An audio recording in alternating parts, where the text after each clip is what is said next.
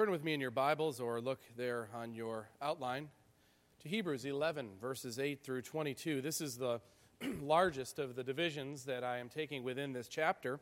It focuses on Abraham and Sarah and their offspring and their grandchildren.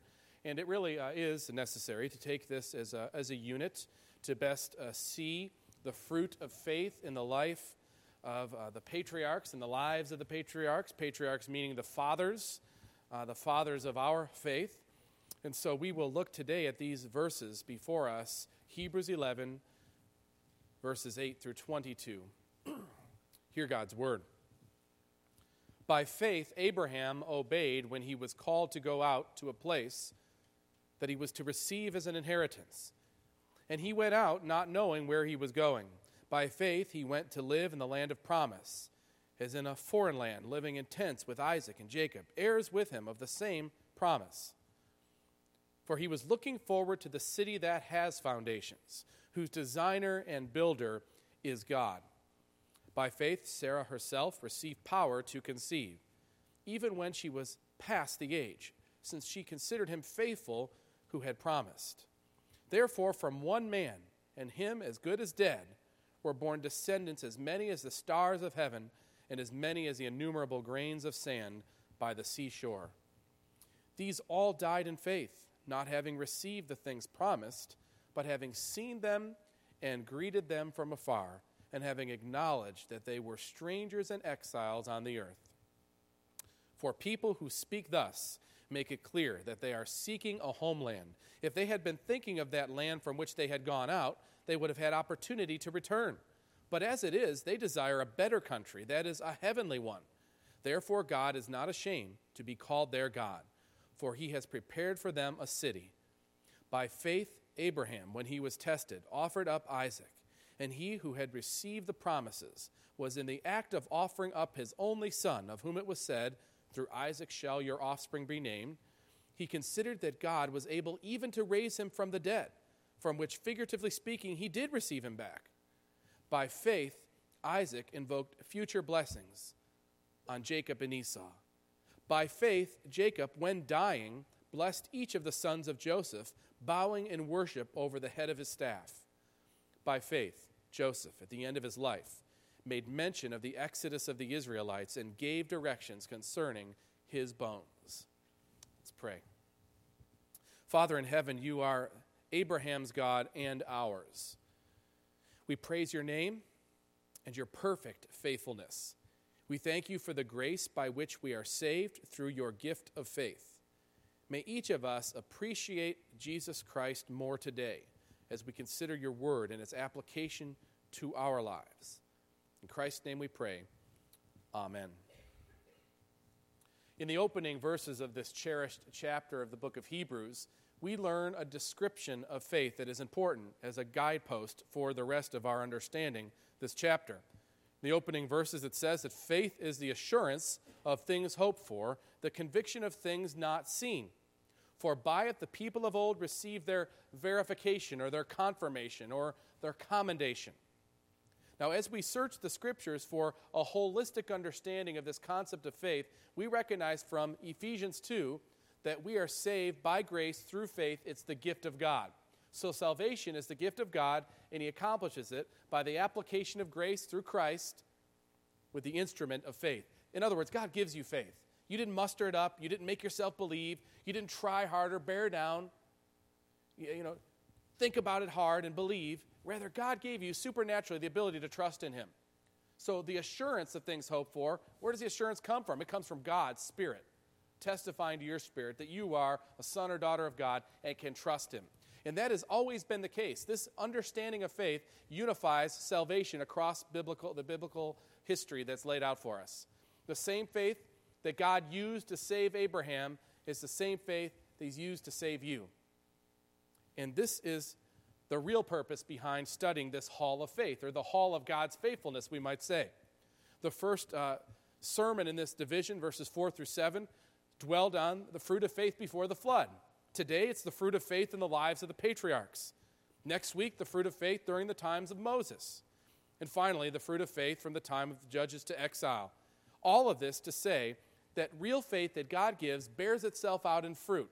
And today we see the fruit that comes forth in the lives of Abraham's life and his progeny, those who came after him. And please notice, hopefully you already have, that this group that we're talking about, they're a broken group. I hope no one here looks at, at Abraham or Sarah, Jacob, Isaac, Joseph, and think, boy, they're so different than me. You know, they're, they're really mighty, they're really holy. Whereas for me, I, I can't, I can't do what Abraham did. You know, I can't be that kind of faithful person or have that kind of faith. And I think the very point of this text is that you all know the true story behind many of these people. If you're new to studying Scripture, it may be uh, that you're holding out these folks. Well, as you study, you'll start realizing that Abraham, for all the great things he did as a person, most of what I remember, the things that he did that were foolish. I mean, how could he possibly give his wife over to a ruler? I'd assume die before doing that. But he immediately is like ready to say, She's my sister. What a guy. Sarah's not exactly what I call a picture of patience. Who would give their husband to another woman to have a baby? I mean, that's what she did. So don't go too far on the road of saying what they're doing is wholly other and I could have nothing to do with it. I could never do that. Jacob was a deceiver. Uh, go down the list of these folks, and really what it illustrates is that it is God's gift, it is God's doing, it's all of God's grace that broken people like you and I could be used in such great ways to progress redemption. And I would suggest to you that that's the same for us. He continues to use people like us for this, and we'll see that in this text today. I would like us to analyze this passage by seeing particular fruits of faith, things that come forth from faith, as an outworking of God's work in us. First of all, please note that faith enables us to do whatever God requires, no matter how difficult it is. Faith is what gives us the ability to do whatever God requires. Look at verse 8. By faith, Abraham obeyed when he was called to go out to a place that he was to receive as an inheritance. And he went out not knowing where he was going. Already in verse 8, we see Abraham having the ability to do what God requires, even though it doesn't make a lot of logical sense and it would be very, very difficult for him. Abraham lived in the Ur of the Chaldees, which is common uh, to the southern part of Iraq. You've seen the pictures come back of how wonderful a place it looks to be, fertile and so forth. Well, actually, that particular place, that city of Ur, was very fertile because the Euphrates River would flood, and as things go in the desert, that was an oasis. And it was an established city that people knew, all from, all, from all around, very well established. And so Abraham had to leave that establishment at age 75, an established life. He had a lot of money, he had a lot of stuff, and he had to leave that to go to a place of an inheritance. And of course, you all know that as soon as you turn to the north in the Ur of the Chaldees, and you could look for miles and you see absolutely nothing. Now, if you turn to the east, on the other hand, you would look for miles and you would see absolutely nothing. But if you turn to the west, on the other hand, you would see more of nothing. If you turn to the south, there's even more nothing. So go out, Abraham, and he says yes to that. And I'll give you an inheritance. Now, wait a minute. What I have now, comfort, establishment, uh, things to give my children and my grandchildren, and I'm going to go out. And I'm going to do it at age 75. Now, they live longer than we did at this time. The age span starts to get uh, progressively uh, lower and lower as time goes on, but they lived to ripe old ages in this time. And here's 75 year old Abraham, established life, and he's going to leave. Now, my father, my, my father is 74 years old. He's exa- almost exactly 40 years older than I am. And I have, on many occasions, tried to subtly and not so subtly invite my parents to come live here so they could be closer to their grandchildren. I have a sister who lives in Florida, doesn't have children, so they could come live here and they can go fly to see her instead of flying to both places and just not having as much direct connection with my kids as I'd love them to have. And they love it for that reason. But I can tell with my dad, 74 years old, that'd be tough. 60 years he's lived where he's lived. All his friends are there. They, they enjoy one another. My dad has had opportunity to witness to these, these guys, and you've got to see that in, at work. So it, it would be difficult, and he, is, he has toyed with it, but I have to be honest and say that would be a very difficult thing for him at his age to do. It really might, it would be unfair to him to put that kind of pressure on him if he didn't just naturally feel like that was the right move, even though it's my desire. So try to appreciate how settled Abraham is. Yet, given a vision of something that he would never see. Do you realize that Abraham and Sarah never actually got to own a piece of land except for their own graves in the promised land themselves? But they went out. They gave up a life of, of establishment for a life living in tents. And they gave the same thing to their children. not exactly what we think of as the American dream. And they went out. Faith enabled them to do this. And we see it continuing in verse 9. By faith, he went to live in the land of promise, as in a foreign land, living in tents with Isaac and Jacob, heirs with him of the same promise. He spoke a different language, at least a different dialect. He dressed a different way. He looked a different way. Uh, he was a foreigner. That was difficult. He went out from a place where he was established to a place where no one knew him and he didn't fit in. And only faith could give him this supernatural vision to go forth and live in this way. He went from this established life to one of nomadic wandering. And he brought his family into this. He was able to obey God's difficult request because of the word inheritance and the vision and promise for what God would do in his life. Verse 10 gives us that driving motivation, for he was looking forward to the city that has foundations, whose designer and builder is God. This is a wonderful picture of how we ought to look at the world. In other words, the cities that we have are fading, they're feeble, they rock to and fro, they're not stable. Abraham knew this. He lived in a great city. He had heard word of great cities. But he knew that what he really longed for is an eternal city, one that would never uh, come and go with whoever was occupying it next. If you think about our own country, we're not very old as it goes in the world uh, scheme of things. And if you think of all the big cities we have, what are they called? Like New York or New this or New that, or we're named after other cities that have been around a lot longer we tend to think of uh, cities as somehow always being there, but they change. Uh, I've talked to some of you who grew up in this area, went away for 15 years, and you're back, and you're just marveling that where we are now, there used to be horses running, literally. Things change. There's, there's all sorts of change that, that occurs. And Abraham sees this, and he knows this is true of the world of men. And so when he has the opportunity for an eternal inheritance, or that which strives towards things that are eternal, he says that I'm going to go after this because the designer is God. The foundations are real, they're eternal, they don't change with people's changing.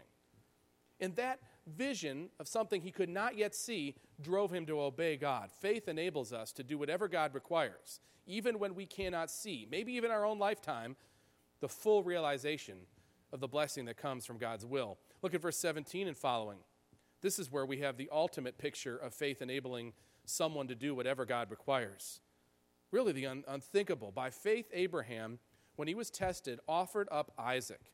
And he who had received the promises was in the act of offering up his only son, of whom it was said, Through Isaac shall your offspring be named. He considered that God was even able to raise him from the dead, from which, figuratively speaking, he did receive him back. What would empower Abraham to obey God with such a request. I truthfully, truthfully believe that Abraham trusted that God would either not let Isaac die or that he would bring him back from the dead. I truly believe this. When you look at Genesis 22, verses 4 through 6, the words of Abraham, listen to what he says to his servant as he's ready to leave with Isaac. On the third day, Abraham lifted up his eyes and saw the place from afar. Then Abraham said to his young men, Stay here with the donkey. I and the boy will go over there and worship and come again to you. And Abraham took the wood and the burnt offering and laid it on Isaac his son, and he took his hand, uh, in his hand, the fire and the knife, so they went both of them together. So he told the servants, We're going to worship and we're going to come back. He believed he was going to come back with his son. This is faith. This is not something he could have humanly come up with. This is something God gave him a bigger vision for why God would call him to do this. It was a test, but it was also a way to display God's glory through this man's obedience. He truly believed God would not preempt his promise to make of him a great nation, starting with this long awaited son born to him in his old age, Isaac.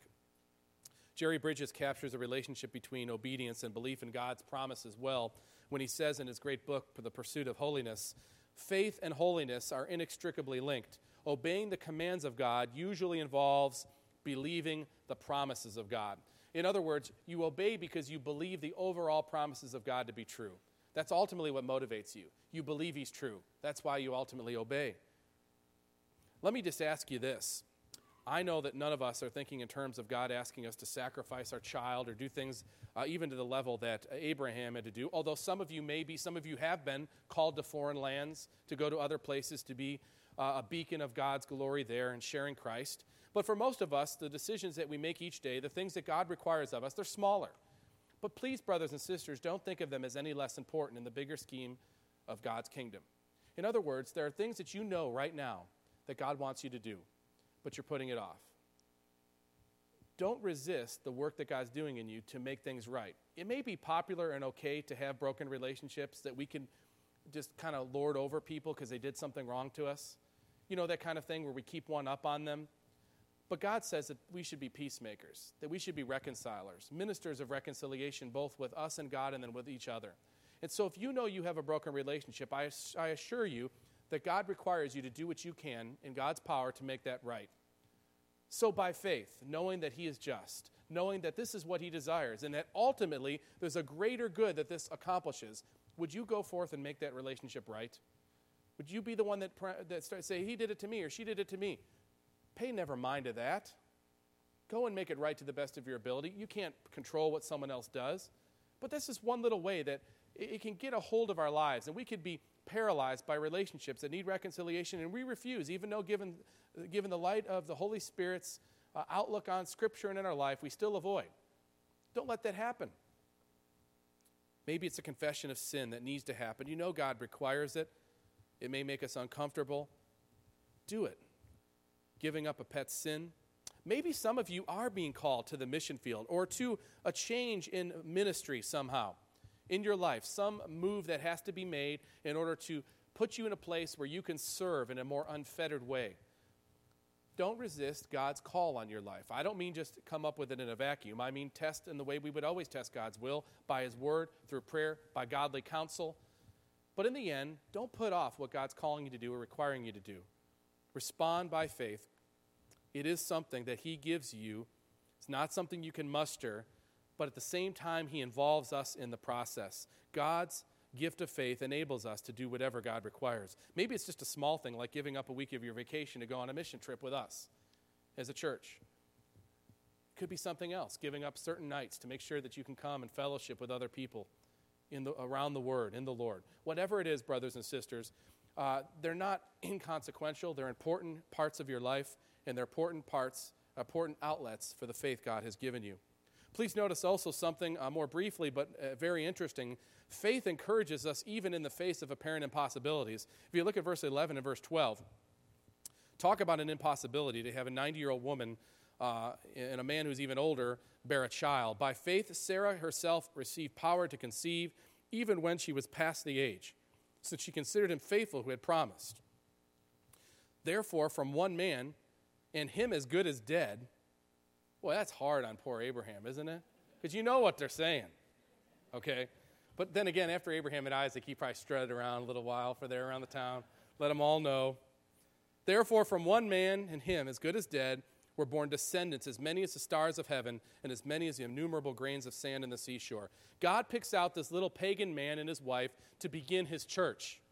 He doesn't pick out two young, fertile, energetic, adventurous people with all sorts of connections to begin this great building. Instead, he picks Abram Sarah, old, set in their ways, and patient, sends them to a place where they don't know anyone and have no networks, and they're somewhat pragmatic in their journey. Faith encourages us even in the face of apparent impossibilities and even maybe your own inabilities. In fact, that seems to be the modus operandi of God in progressing his plan of redemption to use the most unlikely people. Rather than pick the powerful, the ones you and I might pick, or when you're ready to pick the basketball team, the first pick that you want on your team, he picks the smallest one, the one with the limp, the one that's never seen a basketball. That's who God picks as a way to show further his glory by using broken vessels. One has only to see the scriptures laying out of people uh, to recognize that he always seems to go with this method. Abraham and Sarah, of course, are an example. Jacob the deceiver is an example. Balaam and his donkey. I mean, he could have used an angelic herald, but used a donkey, a donkey to advance the redemptive story. The boy David, not this grown uh, David that we all know as the mighty king. We're talking about this little guy who couldn't even fit into the armor of the one who was called to be king. Yet God uses him. Daniel, a young man, used uh, of God to stand up and become an old man of faith. The boys, Shadrach, Meshach, and Abednego, to stand in front of this uh, king and refuse to bow at the price of death. God uses them, not these strong warriors that go down in the annals of Israelite history, but rather teenagers. Young Queen Esther. How about the locust eating John the Baptist? There's a picture of a hero for you. The young Virgin Mary. The hot tempered monk named Luther years later. Before him, the immoral man Augustine. You know, you think of Augustine, you think of what he wrote later. Do you know how immoral he was? He had at least one child illegitimately. And this is St. Augustine we're talking about. God keeps up even after the Bible, continuing to use broken people. He uses Luther, who is hot tempered at least. A sickly scholar named Calvin. We think of Calvin often as this probably strong minded man who wrote and wrote and wrote. The fact is, he only lived to be 52 and a half years old, and he was sick the better part of 30 years of his life. And God used that broken person to do what he did. And you can go on and on and on in your own lives. Think of the people that God used for you. Were they perfect people? Were they people that had it all squared away? Or was it their brokenness coupled with redemptive grace that made you see that there's hope for you too? Because I would suggest to you that faith encourages us even in the face of apparent impossibilities and our own inabilities. That's when He works the strongest and the mightiest, and His glory shows forth the most. Thirdly, though, I would point out to you from our text that faith allows us to live towards an eternal vision rather than being enslaved to this temporal world's inferior offerings. Abraham had tasted all the things the world had to offer. He was rich, he lived in a big city, but he recognized that there is so much more than that. Verse 9 By faith he went to live in the land of promise, in a foreign land, living in tents with Isaac and Jacob, heirs with him of the same promise, for he was looking forward to the city that has foundations, whose designer and builder is God. He had been under man's rule. He may have been a ruler himself, and he recognized how inferior we are as rulers, as commanders, as people who keep cities, order cities. We're so inferior. We just don't do a good job. To look forward to Christ as king over it all is something that he certainly, certainly saw as part of his inheritance and wanted to go for it when he saw that as an opportunity to get out from under humanity unredeemed humanity. Verse 13, kind of a summary verse, but says similarly These all died in faith, not having received the things promised, but having seen them and greeted them from afar, and having acknowledged that they were strangers and exiles on the earth. These all died in faith refers back to Abel, Enoch, Noah, Abraham, Sarah, those who had come before. They had not received the things themselves in their totality but they saw them in the distance. They saw an eternal vision of God's glory, and they saw how important it is to be united with that vision, one that lasts. I mean, how many of you, honestly, are concerned that no one is even going to remember who you are when you're dead? I think, truthfully, if we think about it, if you stop long enough, we're so busy in America, we just keep, keep moving so we don't have to stop and think about it. But honestly, I've thought about that. What record of my existence would be there if I dropped dead today? And I would have to say, truthfully, that it would not take long, it would not take long uh, for people to pretty much forget me. Honestly, if we're really honest with ourselves. However, those efforts that are made towards eternal things, whether they remember Tony particularly or not, doesn't so much fire me up, is that the things that I'm contributing to now will so far outlast me, and that in glory, will, it'll be part of the reason why we worship God for what he did in the generations. That's what gives me fuel today. When I think of the ministries we're part of as a church or as an individual, I think of my own children in the efforts and all the same frustrating things you all go through, I go through myself with my own children, thinking, what a failure I am as a father. I can't get them to obey absolutely everything I tell them. Can you imagine that? Or even some of it, or even a portion of it, at any rate. Uh, I know what that feels like, but I do think that there's something that we're working together, my wife and I, and you together with us, that's going to outlast them and their children and their children's children, and that helps me with the details of today. It's an eternal vision towards something God is doing. It's not just way out there, it's right now in the details, looking forward to what God's going to do as these details work themselves out. And it gets my eyes off of me and my personal legacy and onto God's glory through all the generations. That's what we're striving for. That's what fires me up. So, whether or not people remember Tony really cannot be what's important to me. It's that I'm doing things that consistently declare the glory of God to the next generation. And I think being part of the church, part of Christ's effort and commission, there is nothing, nothing that contributes to that more than being an active member, an active participant in Christ's church. Not just a pastor, I'm talking all of us, the kingdom of priests that we are. striving towards that end with that priority. Faith allows us to recognize our true citizenship is eternal in God's kingdom, and that helps us now with the details. Look at verse 14. It's all in the mindset. For people who speak thus make it clear that they are seeking a homeland. That is, they have not arrived yet. They're looking for something greater. Verse 15 if they had been thinking of that land from which they had gone out, they would have had opportunity to return. In other words, if they're always dwelling on the past, when they come to moments of discomfort that they will come to as they're plowing new ground, as they're going forth by faith, they're going to look at those other times and say, Boy, it was easier. Why am I doing this? I'm going to go back to that. And you all know the darkest example of this. It's the one that I always get embarrassed by whenever I read in the scripture. Namely, because I wonder if I would have been the, one of the ones who got on the other side of the Red Sea, literally watched the strongest fighting force in the world get swallowed up, and then just a month later actually utter the words, maybe we ought to go back there. But truthfully, I mean, there are ways we say that. Uh, when we leave a sin, God delivers us from a sin that consumes our life or wrecks some portion of our life. And we get in that moment of silence uh, in the dark, in, in the quiet of our own mind with no one else knowing, and you say, maybe I ought to go back there. And we lose sight of the eternal vision, the greater things God has for us.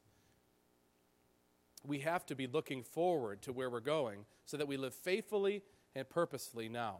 Verse 16, but as it is, they desire a better country, that is a heavenly one. That is, they've never, they never say, I've arrived or we're where we need to be in this life. We are constantly striving for God's greater glory. Therefore, God is not ashamed to be called their God, for He has prepared for them a city.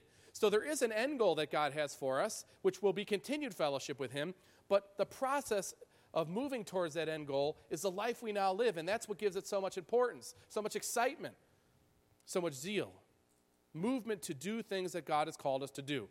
William Lane says it well when describing how this kind of forward look drove Abraham and should drive us. In many persons, there is found little or no interest in spiritual reality. They express a basic satisfaction with day to day routine, but exhibit no concern for where they are going. They have no goals, they display no strivings. They appear to be motivated by no dreams. They suffer from what can be labeled as destination sickness. They have no defined destination, they're merely drifting. Abraham did not suffer from destination sickness. For all his many foibles, he constantly moved forward towards the promise that God laid out before him. We see very humanly that he took a few steps back and went a few steps forward, but he always was moving forward as a general, as a general movement in his life. And I think that's true of the Christian life. We go through ebbs and flows and we make bad choices along the way, but God's promises work themselves out, and we grow in Christ's likeness in that process. And I would suggest to you, in a macro sense, that's what we're about here at Redeemer. That's what you should be about in your own family. Take time just to come up with a family mission and vision. That is your personal family, how you will bring glory to God as a family, and how that looks, and what activities I sign up for, what job I take, instead of having everything defined by what job I take.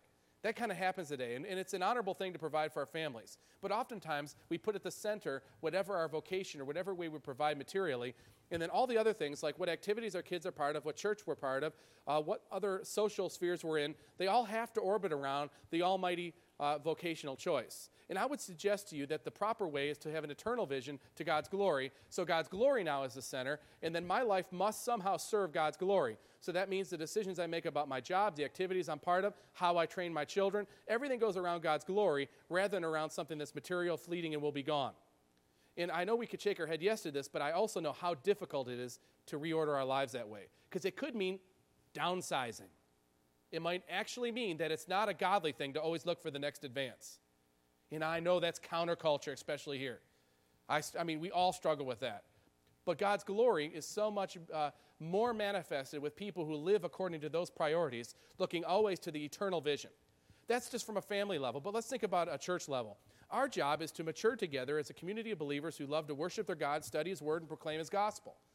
Those aren't just words to me, they're, they're driving, motivating forces. So, all the ministries that we do, we're really not trying to compete with other churches. We really can't in most respects. We don't have the bells and whistles. God's blessed us with tons of things.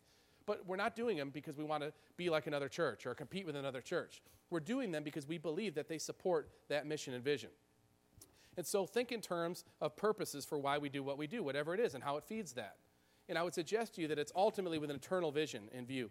And so there are ways in which the details now had to look more or have to shore up more, even in our church's life. I would love to come to a point, by the way, when within five years from now, uh, we could be debt free, five to seven years, be debt free, have 50% of all of our budget go towards outward missions. And I don't mean just foreign missions, local missions, so forth. At least 50% of what we take in will go out for that. At the same time, we could plan a church. We would have K through 12 developed, and then we would start what's called a, uh, what I would, I'm, I'm, figuring out what to call it, but it's church-based uh, theological institute, which is in the church for all of you, whoever you are, regardless of what degree you have now. It doesn't matter. There'd be 10 core classes. Three would be beginner level, three would be intermediate, and four would be more advanced and then we would have them interspersed between Sunday school and an evening program where you, through the course of your time at the church, will go through all 10 of these core areas, regardless of what you're going to do with it. It's just helping you in your discipleship process, and ultimately is moving you towards joining that process and multiplying other disciples. So, a more formal look, and I don't mean so formal that it becomes cold, but something that has more purpose and intentionality behind it that promotes the mission that I've just shared with you that our small groups would also promote it. They're all around the Word of God that teaches us how to glorify God, that we might worship Him, we have to know Him better. And so work towards this end so that in five years we see that, but in then 10 years we are able to plant two or three other churches like this.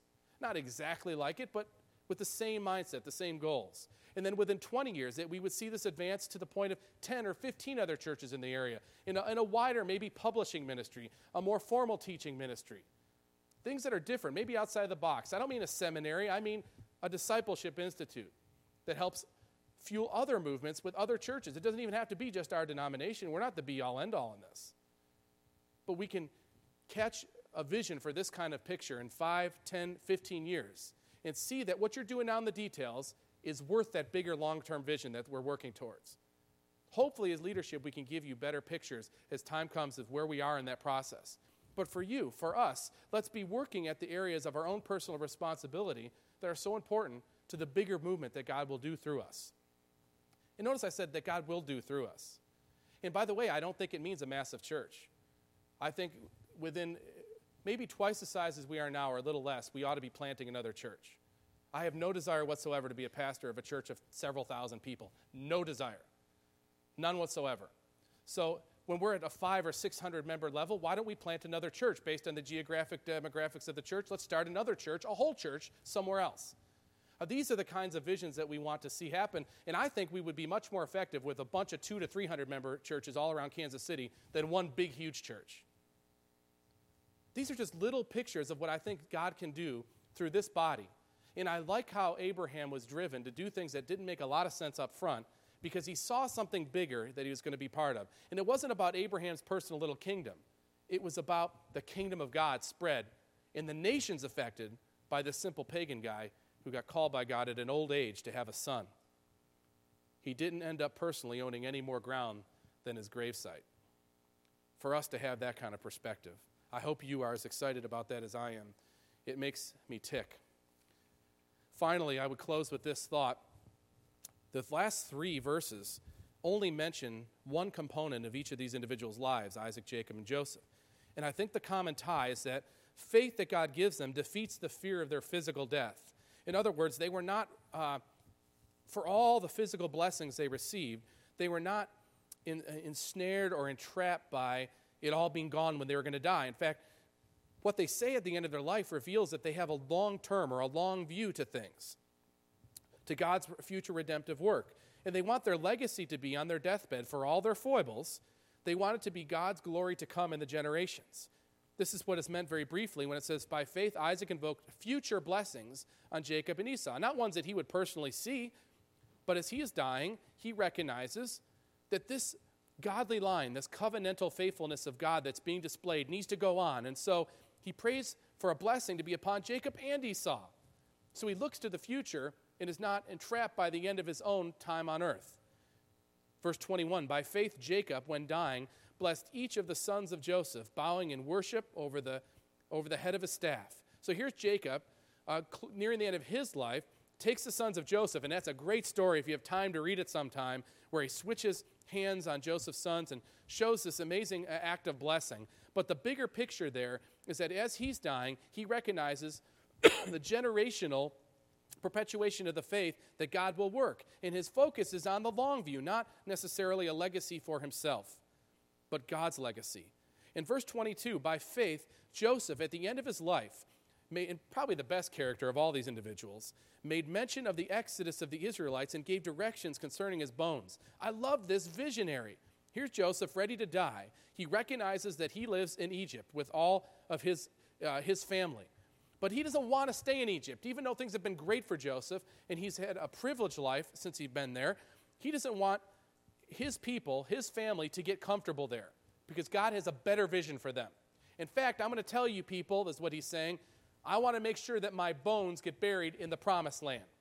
And all he's saying really is uh, when I die, let not the long term vision that God has for us to bring glory to himself, let that not die also. And so each generation had to inform the next generation we've got to bring Father Joseph's bones back to the promised land. And it gave them a constant vision of something beyond something to move towards and forth.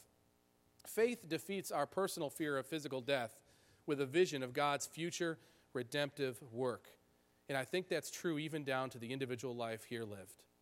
Brothers and sisters, I encourage you, as by the example of Abraham and his offspring, that it is God's gift of faith that allows us to obey Him when things seem impossible or difficult or we're incapable.